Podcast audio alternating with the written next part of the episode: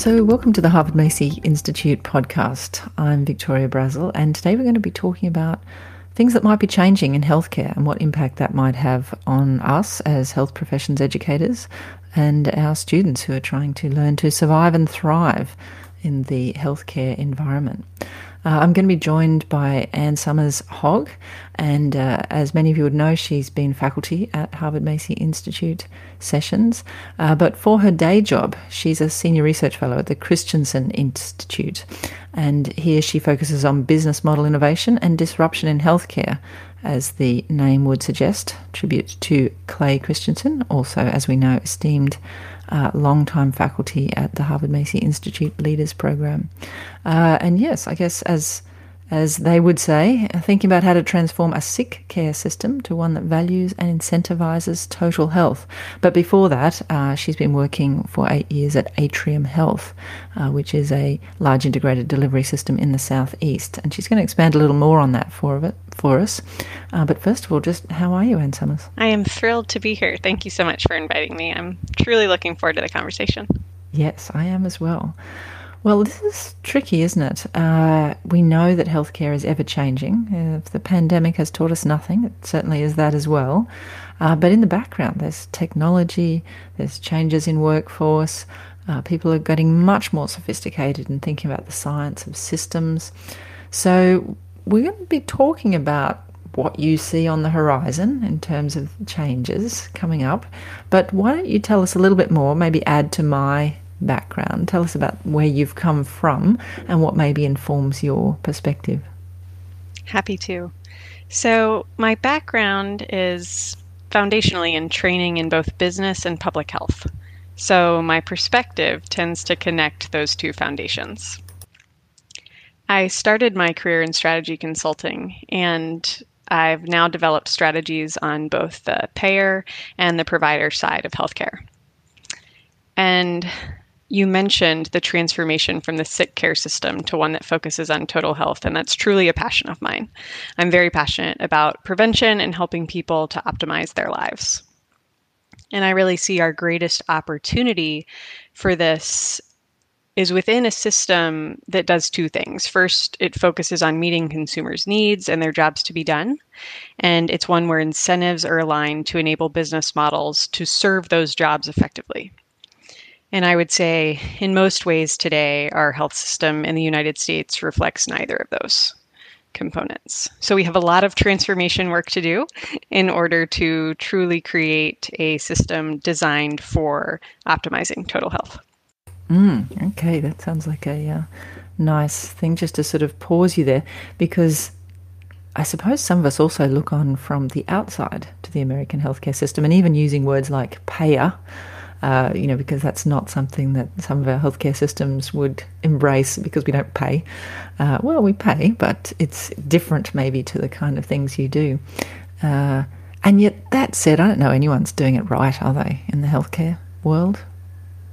That's an interesting question. So across across the world, is anyone doing it right?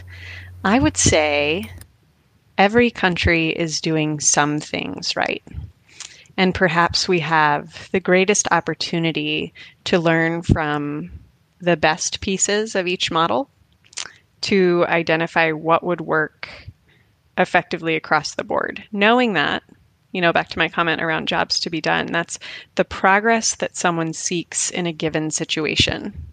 And across the world, not everyone is in the same situation.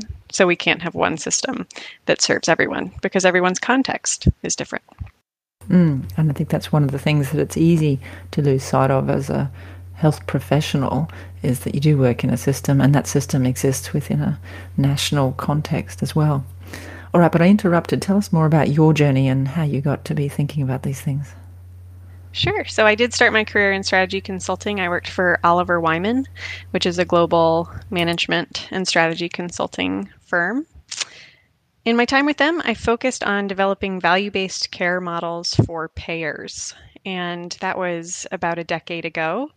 And in the United States at that time, those were the days of the patient centered medical home and the newly minted Accountable Care Organization, or ACOs. And it's funny now that a decade later, we're still talking about the transition to value based care. And for those who have been in healthcare longer than I have, they're probably laughing and saying, oh, it's only been a decade. We've been talking about this for multiple decades. So it is interesting to continue to see the evolution to value based care in the United States. When I joined Atrium Health, I actually started my work there in our innovation engine, focused on the provider side of value based care and designing and testing potentially disruptive models of primary and on demand care.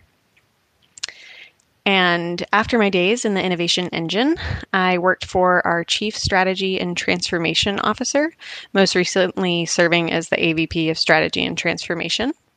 And in that role, I co developed our organization's long term enterprise strategy. So, thinking about where do we need to be in 2025, why, and how do we get there? And most recently, I joined the Christensen Institute, and you shared a little bit about that work. Mm, well, that is very exciting. And so, just thinking back to Atrium, and you're talking about provider side reform. So, this is things like the minute clinics, where people, uh, different healthcare providers, might undertake roles that they don't traditionally have, and in uh, models of care that maybe are unfamiliar and not necessarily everybody going to my kind of shop, which is a big emergency department, for something that um, might be more simply solved by a single provider in a much simpler setup. Is that right? Yes. And even new entrants to the market since Minute Clinic. So the solutions that you can access your on demand care on your cell phone, whether it's mm-hmm. through an AI enabled chatbot or a virtual visit with your provider. It seems these days the opportunities are almost endless. Yeah, so it's exciting times, but also times that many who've been brought up in a more traditional approach like me, uh, you know, can be fearful of because these seem like uh, we feel like threats to quality, we feel like threats to our own jobs. So this is definitely disruptive. Well, why don't we think about now, looking ahead to what's going to happen in 2025 and beyond? Uh, and there's no doubt if I were to touch on a couple of things maybe that have come up to here. As you say, there's much going on in workforce reform. I think we certainly have seen technology transform the kind of work, even say I do in the emergency department, the number of people that have medical imaging now, and that helps some, it doesn't help others. And in fact, it harms a few as well. So any of these trends are going to have. Uh, you know, a little bit of a confidence interval around what we hope might happen, as it were. But why don't you just tell us, what do you think? What are some things we should be watching? Oh, I feel as though I could talk about this for hours, but no one would want to listen to all of that talking. So I'll try to focus it on somewhere between three and five items, and we'll see where we land. At first, I want to make a note about your comment. It's it's apt, and yes, there are always unintended consequences. We often forecast the trends in a positive light without thinking about what the rule of unintended consequences associated with them is. So, to start off, I would say one trend that I hope we will see come to fruition, or at least grow in its prevalence by 2025, is a rise in what I'll call personalized prevention.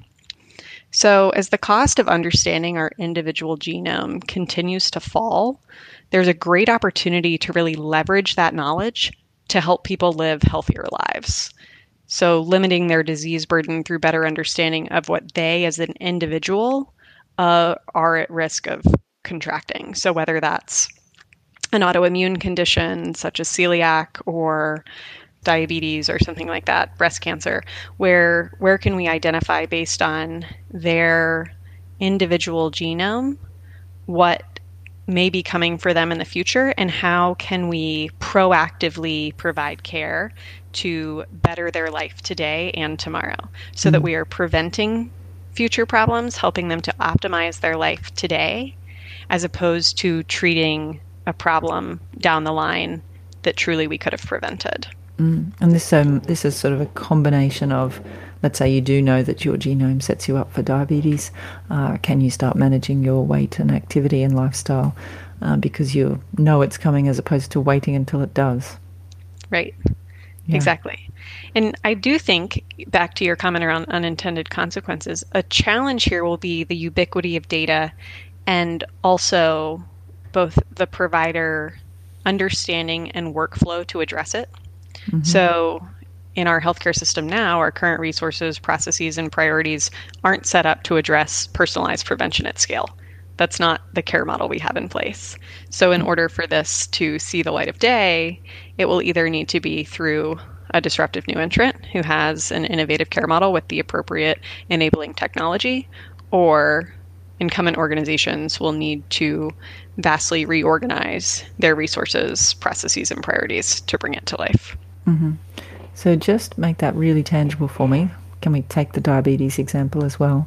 What you're saying is you might have a little you've got a GP and they've got uh, 10 minutes to chat to you and they've got a little information sheet about weight loss, whereas that might not be actually granular enough for this particular individual and their risk. Is that right? They might need some specific things in relation to the kind of actions they would take and the follow up that they would get and the tracking that they would have and support they would get to try and uh, engage in these behaviors. Is that right?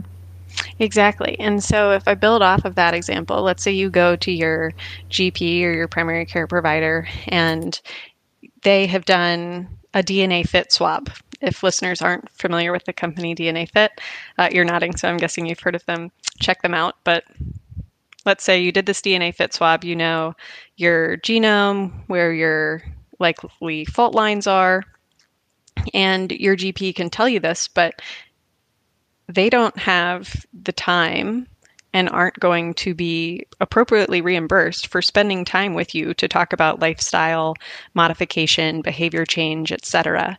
And this is where a different resource and a different process would actually serve both you, the patient, and the provider better than that provider spending their time explaining it to you. And that resource might be a health coach. So that is a much lower cost resource and also, likely in this situation, a much more appropriate one because they have probably been trained in nutrition and physical activity. Many health coaches tend to be either completely non licensed or non credentialed individuals, or oftentimes they're registered dietitians or perhaps personal trainers. So that may be, in fact, a much better fit and a better avenue to get that individual the guidance that they need. Mm, this is so interesting. Well, let's think about them projecting this into the world of health professions education. So, we might have traditionally seen this as someone who, I'm going to take medicine because that's the one I'm most familiar with. We train up our doctor, and while they're doing their undergraduate training, they learn about preventive health, at least at some notional sense. Uh, maybe some better programs have some uh, general practice or family medicine rotations. And as part of that, they might learn some skills in things that we would have called motivational interviewing or brief interventions. Uh, but then they move into a system which doesn't really support them spending that time in it. And what you're saying is now we might be training them to train other providers like health coaches, and that might be what a doctor does, which is actually train health coaches to provide this at scale or inform health coaches about what they should be doing, but not actually do some of that work instead, which is pretty confronting stuff. Yes, and and I do believe that is one avenue. The providers could train the health coaches. I think another could simply be a collaboration model. So, really surrounding the individual with a care team that includes a health coach and a provider. This is actually something Iora Health in the United States says is their their motto is actually that the health coach is king and they manage a lot of older Medicare Advantage patients with chronic conditions. And those individuals have a really tight knit relationship with their health coach who really does a lot of their day to day management. For example, some of the things you and I were speaking about earlier. And it's not incumbent on the providers to do the training for the health coaches, but instead to collaborate with them, to communicate with them effectively, and really to be their partner in in caring for their panel of patients. So I would say, from an education perspective, it may be, and this probably goes back to my foundation in business, but in my undergraduate business curriculum, almost everything was done in group work, right? It was no longer about being an individual contributor, but group work because in business, you have to work on teams almost all the time. And perhaps an implication for our medical education is more group work and more collaborative work as opposed to individual examinations. And I'm not a healthcare educator and I have not been through medical school. So perhaps that is already how much of it is organized, but I could see that being more of a cornerstone. Mm, yes. And before we leave this example, Ann Somers, I can already hear people saying, yeah, health coach. You mean like goop? Uh, I mean, it does surely also mean that it brings with it some sense of regulation around what people do because just as doctors have been criticized for trying to sell pills and, and sick solutions, um, these health coaches might be trying to also sell various other adjuncts that may or may not be useful. They may not have the regulatory arrangements and or professional uh, values about evidence-based interventions. Uh, it sort of brings with it a slew of new problems, even if it starts to solve some old ones. That's that's an excellent point, and I think I would tie it back to what I said about at the start around what's really going to make an effective system is one that focuses on understanding and serving the individual's job to be done. And for a long time in health behavior, we made the assumption that, oh, people just need to be educated. People need to be educated to eat better food or to get more exercise. And in some cases, that may have been part of the problem. But at the end of the day, people don't just lack education. There's something else in the context of their lives, perhaps a social determinant of health that is inhibiting them from making that choice. And that's where the health coach really has not only the empathy building skills and uh, the time to really get to know the individual in their context and their desired progress, but can work with them on perhaps what is the behavior change or the environmental change or the contextual change that needs to occur in order for them to not only engage in the healthier behavior, but to have the improved health outcome and really the progress that they want. Mm. So I think it's less about pushing a specific solution and more about understanding the individual and what is going to help them optimize their lives and their health in the process of that. Yes, and that sounds like a little bit more deep work than just saying stop smoking. All right, so I like this idea. Personalized preventive health care, thinking about using your genome to predict what might be coming, and then using different models of uh, approaches to trying to um, both prevent and support, you know, healthy lives. Uh, so that sounds like a good one. More, tell me more. Okay, I think a second one I would choose would be that we will continue to see the enhancement of behavioral health offerings. And this is not a new trend, but there are a few things that really put it at the top of my list. First, the obvious presence of COVID 19 has increased acknowledgement of behavioral health issues. The social isolation, the depression, the anxiety, the burnout, and more behavioral health issues skyrocketed amidst the pandemic. And this put additional pressure on an already strained behavioral health system in the United States. And nature hates a void. And over the past few years, we've seen the number of behavioral health startups skyrocket. There was already a problem. COVID 19 brought additional focus and light to that problem. And these startups are predominantly digital in nature, which enhances access in many ways. So that's my third factor that would put this at the top of the list. Mm-hmm. And the reason digital health, behavioral health solutions enhance access, it does it in a way in person solutions cannot. Because, well, for a number of reasons. One, oftentimes people don't want to access an in person behavioral health solution because of the stigma associated with it. It's a lot harder to tell your boss you need to take time away from work to go see your therapist than it is to see your therapist on your phone during your lunch hour. Mm-hmm, mm-hmm. Right? Yeah. And then it can be more of a private, less stigmatized approach Hmm. And more on demand, because sometimes you don't know when you're going to need some support. Uh, whereas things like your Calm app or your Headspace app might be something you can access on a regular basis, but also potentially for a specific issue. Right. And Calm was the number one app, wasn't it? These are the sort of things that you're talking about as well, not just uh, virtual visits, but also, as you say, automated things that don't require the physical presence of a healthcare provider. Yes, and actually, in the first three quarters of this year, in the United States, mental health was the top funded digital therapeutic. Over $3 billion, I think it was $3.1 billion, were raised in the first three quarters of 2021.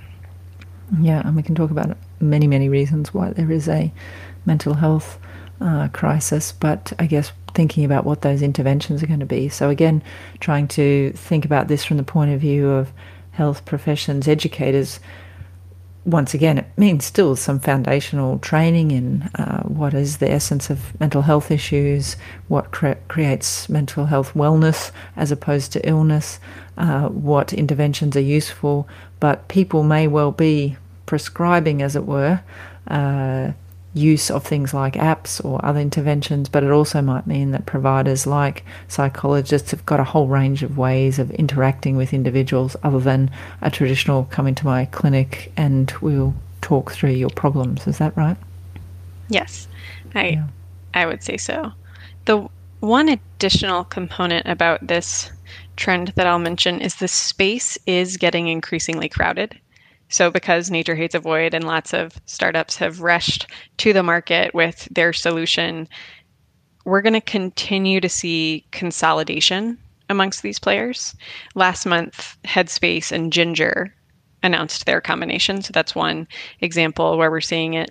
And I think we're also going to see organizations continue to seek to differentiate themselves by offering additional services for more complex behavioral health issues because a lot of these digital health, mental health solutions started by focusing on depression or by focusing on anxiety or teaching you how to meditate. They had point solutions. And we're now seeing models expand and really focus on more complex issues.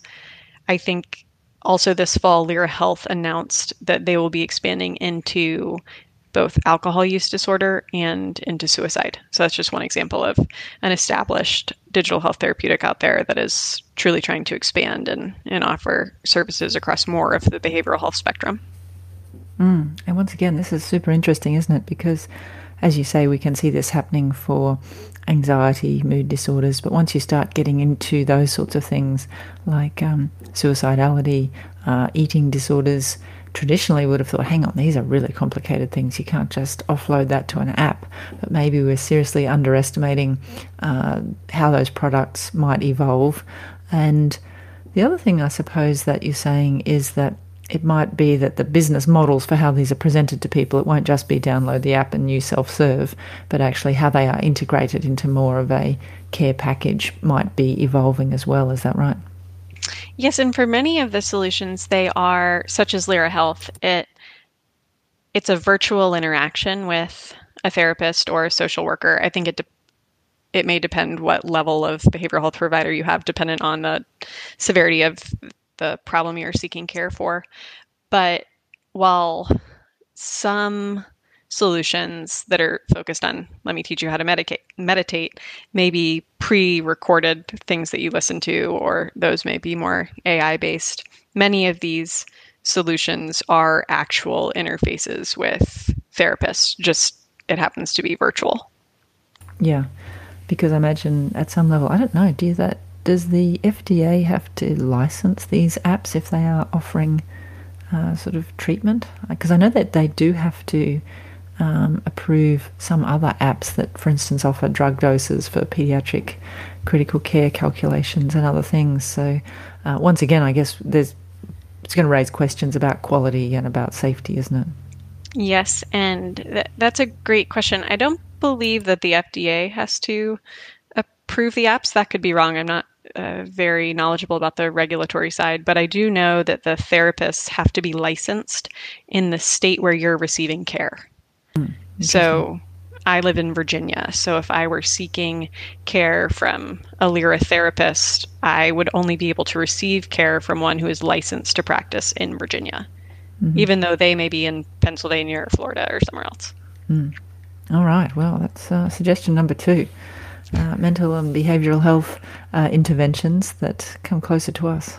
All right. Yes. Keep, it, keep it up. What more? Okay, I think the third one I'll actually build on the last point I was making around behavioral health solutions, and we'll see more consolidation across the digital health landscape, regardless of where any given model focuses their service. And I really think that winning organizations in the long run are going to be the aggregators who create a consolidated platform of offerings for employers or consumers instead of our current marketplace that is dominated by various point solutions. So, having too many point solutions are difficult for both employers and consumers to manage. And we actually know from consumer behavior, if we look at, I'll take a finance example. If we look at research around retirement fund enrollment, when people have too many choices, they don't make a choice at all and their investments suffer. And the behavior around disease management is the same. If there are too many choices for how you can manage your diabetes, you won't make one at all and your health outcomes will suffer. And this is where really understanding the consumer behavior and the consumer's job to be done or their desired progress can inform really the ideal business model. And if you're the employer, you also don't want to offer your employee 14 different point solutions. One is the employer, that's a lot of relationships for you to manage. And as an employee, it's too many things to choose from. You'll be overwhelmed and like the retirement fund, you you will choose nothing. Mm. Well, I guess I could take another example there. It's a bit like Expedia, isn't it? Or lastminute.com. You just want to go on there and see what's happening and have three or four options of how you're going to fly to Los Angeles uh, rather than to be going to each particular airline's website or each hotel's website. You want the packages presented to you. Is that, have I got that similar? Yeah, that, yeah. that's exactly the same. I, that's a another good example. I'll have to save that one for later. Uh, some of my old colleagues at Atrium Health always made fun of me for always using finance examples. I blame it on the fact that my husband works in finance, and so I, I learned lots of those examples. But it does, there are often corollaries between finance consumer behavior and health consumer behavior. Yeah, surprise, surprise. Human humans are human. Yeah. Well, I guess again, taking this into then health professions education, I'm going to sort of draw a slightly different bow here because I think what you're starting to describe is that healthcare professionals are going to have much closer relationships with uh, health organisations as opposed to direct relationships with um, patients or healthcare consumers. Because what you're talking about here is uh, healthcare providers working within systems that then offer great, offer integrated solutions to the people who need them. Patients, some would call them, consumers, others would call them uh, rather than just setting up a shingle and saying, I will take people that come in who are sick and I'll treat them. You're saying uh, healthcare professionals are contributing to organizations that are trying to uh, maintain health. The patient provider relationship, I believe, is foundational to care outcomes because that's where trust is established. As a patient or a consumer, I don't necessarily trust any given healthcare system until I trust a doctor or a nurse or someone who I've interacted with at that healthcare system who's provided care to me. So I'm not attempting to say that I don't believe going forward that patient provider relationship will be important. I think it is of paramount importance because trust is is foundational to improving health. So, w- what I was more so trying to say was in terms of the types of models that are out there, when there are too many options to choose from, the consumer will be paralyzed. So, I think from a marketplace standpoint, we'll consent continue to see consolidation among the various digital health offerings that are out there and the organizations that really aggregate a number of different offerings. One example that I've seen of late is Transcarent. I believe they will really be a leader in the space because they understand the employer's job to be done of not having 14 different offerings for their employees and also the they understand the employee's job to be done which is i have these three chronic conditions and i don't want three different apps or three different providers to help manage that solution. I want one. And i want a really seamless experience to try and identify who or what service i should hire to get my manage my three chronic conditions job done it's quite interesting, isn't it? So I think you used the word aggregators before, and that sounds like a good one. People who are trying to, you know, integrate the solutions, present it to consumers, but still have the healthcare providers then with the primary relationships with those uh, consumers. One of the things that we talked about even before this is what kind of organisations are going to be the leaders in capitalising on these sorts of things. And I'm going to probably push your answer to this a little bit hard because within the US healthcare system, I get the sense you've already got these organisations, everything from Kaiser to now a whole range of uh, other entrants who maybe were at one point, I think, called health maintenance organisations. But essentially, you sign up to the organisation and they help to provide these solutions. Uh, where do you sit if you live in a country like mine where traditionally the government has been the people who has done the kind of uh, built in offerings that you talk about? Are, are, governments up to that or does it have to be a, a healthcare organisations like you're saying that do have some incentive to survive in a market? Okay. So, in terms of who is going to lead, with personalized prevention, it's early to know. But the leaders in this space are going to develop business models or alter their existing business models so that they have aligned incentives with the associated resources and processes that not only allow providers and their care teams to incorporate personalized prevention in their approach to care, but that incentivize it. And early movers in this space in the United States right now are at the top of the market. They're functional medicine based practices with a concierge component. So these are not broadly available to the mass population. These are targeting, likely in many ways, the worried well who are very focused on their health and can afford to pay for this type of solution. Ideally, if we had a system that was focused more on prevention than on managing sick care, it would benefit the government to pay for this type of model. Because we know that up to 90% of our health outcomes are based on our genes, our environment, and our health behaviors. Only 10% of our health is really attributable to medical care. But in the United States, our spending is flipped. We spend almost 90% on medical and clinical treatment and very little on prevention. So, a government could be a predominant payer, but we would need a predominant payer of prevention, but we would all need to be functioning in a very different system. Well, you're not alone there.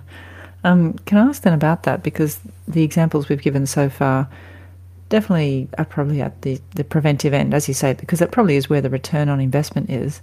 Um, but as we know, the death rate has remained unchanged. It's still one per person. So everybody does have a point at the end of their life where they're sick, uh, and all the, um, despite the preventive efforts, all the chickens come home to roost, as it were. And the people that come into my emergency department are elderly. They've got 25 different medications they're on. They've got 10 chronic medical conditions. Most of them are playing into this presentation that's something like weak and dizzy. It doesn't fit into a nice little, uh, easy to fix kind of issue. And how does how is care going to change for that group of people? Do you think? Have you got any inspiration for us? Excellent question. As we invest more in prevention and on focusing on what is it the individual is looking to accomplish in seeking health and care services, that we would not just create more years in life. Right? To your point, we we all have an mm-hmm. end point. We would not just create more years in life, but we would create more life in those years. So by focusing on prevention and helping people have more healthy days, we are really helping them have better lives. Mm-hmm. For everyone, that might not be a longer life, mm-hmm. right? At some point, we decided that success was living to a certain number. But again, I would argue it's not about more years in life, but more life in those years. I think that is a very admirable aim. Uh, that does involve us also, and I'm interested in your thoughts on this, having perhaps a bit more sophisticated approach to uh, end of life care as well. Uh, patients and consumers often don't want what caregivers are pushing on them at the end of life. Uh, it's expensive, as we know. You know, you know the stats. I'm sure better than any of us about most of our healthcare expenditure going on that last six months of life. Um, I don't know if that was in any of your trends to watch, but certainly I feel like it has been in my practice career.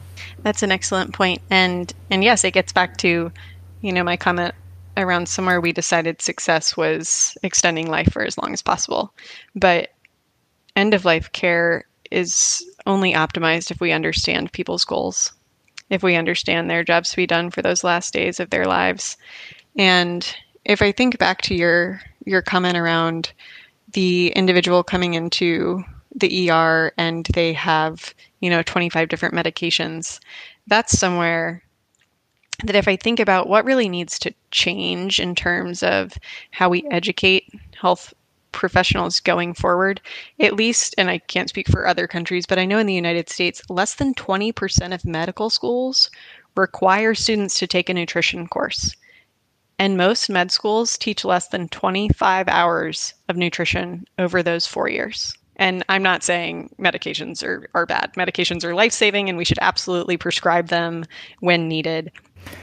All right. Well, as we start to kind of close this out, I'm interested in, uh, I guess, one thing, and that is wild cards. I used that in our run sheet that I sent you. Is there some things that might happen that maybe aren't likely, but which would totally change everything, like, hey, a pandemic. So I don't know if there's something else you can see on the horizon, or if you just wanted to speak to how you think the pandemic is going to leave lasting impacts on healthcare. Hmm. I'll, I'll try to hit both of them. So I think the biggest wild card in the United States right now would be policy change. Most people don't expect much healthcare policy change in the US right now with our current administration and how the government is divided. But a wild card could be if there is a big policy shift. Whenever there's an expectation and reality becomes the opposite, that always creates a lot of ripple effects and un- unintended consequences because you were expecting one thing and the total opposite happened. So I would say policy change could be one big wild card. In terms of lasting impacts from the pandemic, sites of care will no longer be predominantly bricks and mortar. So, obviously, when the pandemic hit in 2020, we saw a huge increase in virtual care here in the United States. And in April of 2020, I think it was around 13% of claims were from telehealth. And in April of this year, it was around 5%. But pre pandemic, it was 0.2%. So we're not at the peak we were in April of 2020, but we also haven't returned to the baseline. And I don't believe we will mm. because consumer behavior has been altered and the industry will need to adapt to ensure that virtual and digital care become an integrated component of the care continuum. It's not either or, it's not in person or virtual or in home care. It's in home care and virtual care and picking up the phone when it's appropriate and in facility care. It's not an either or, it's a both and because care is care and the modality or the channel through which you deliver the care is not the care in and of itself. Yeah, and I think that's very interesting. And I think what it took, certainly in our country, was for methods of remuneration to catch up. Uh, but we were fortunate, and I suspect you as well, to have some great role models in uh, rural healthcare delivery where people were doing some of this. So it wasn't certainly a lack of the technology, it was a lack of the care models, as you say, to have evolved. All right, well, I guess um, I know most of the people listening to this aren't researchers in health policy uh, or health service delivery, but most of them are involved in health professions education. I think we've stepped through some of the ways these are going to play out. So, maybe one last question is if you are a humble medical educator or you work in a nursing school or if you are a physio um, clinician educator, how do you look out for what's on the horizon and start to think about evolving your training towards that? How, do, how does one keep up to date with what's emerging and filter out um, the noise from the signal without having another great podcast with Ann Somers?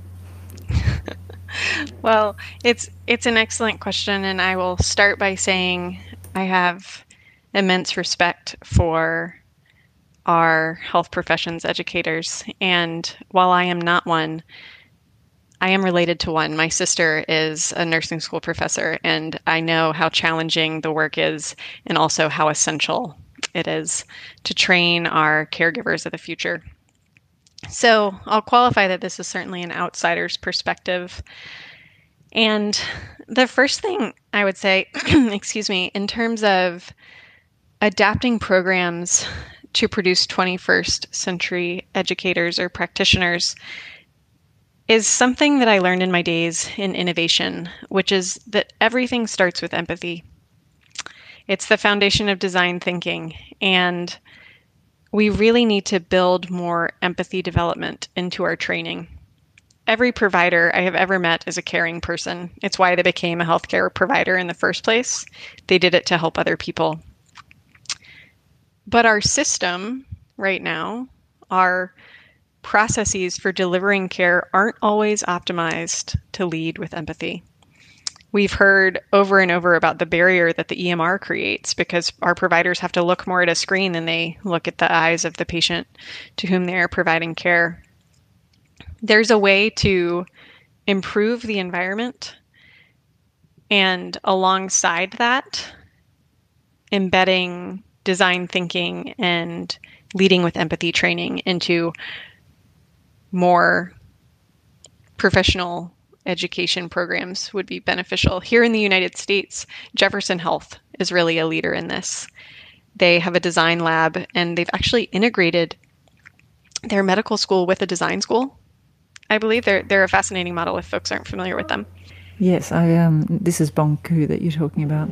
Yes, yes exactly. I, uh, I, went to visit them actually, and I even went out into there. So it's set up in an old bank vault. It's very cool and funky. The innovation lab. I have actually been there. This is in Philadelphia, and um, as you say, they've done quite a few design things where they've built different pieces of equipment to optimize care delivery, and they just a lot of them just seem so sensible. Uh, but they've also obviously branched into thinking about um, other methods and as you say, they, they definitely use this design thinking framework as a way of um, thinking about that empathy that you're talking about. How interesting. I did not expect you to say that in the answer, but it seems a very good answer to me.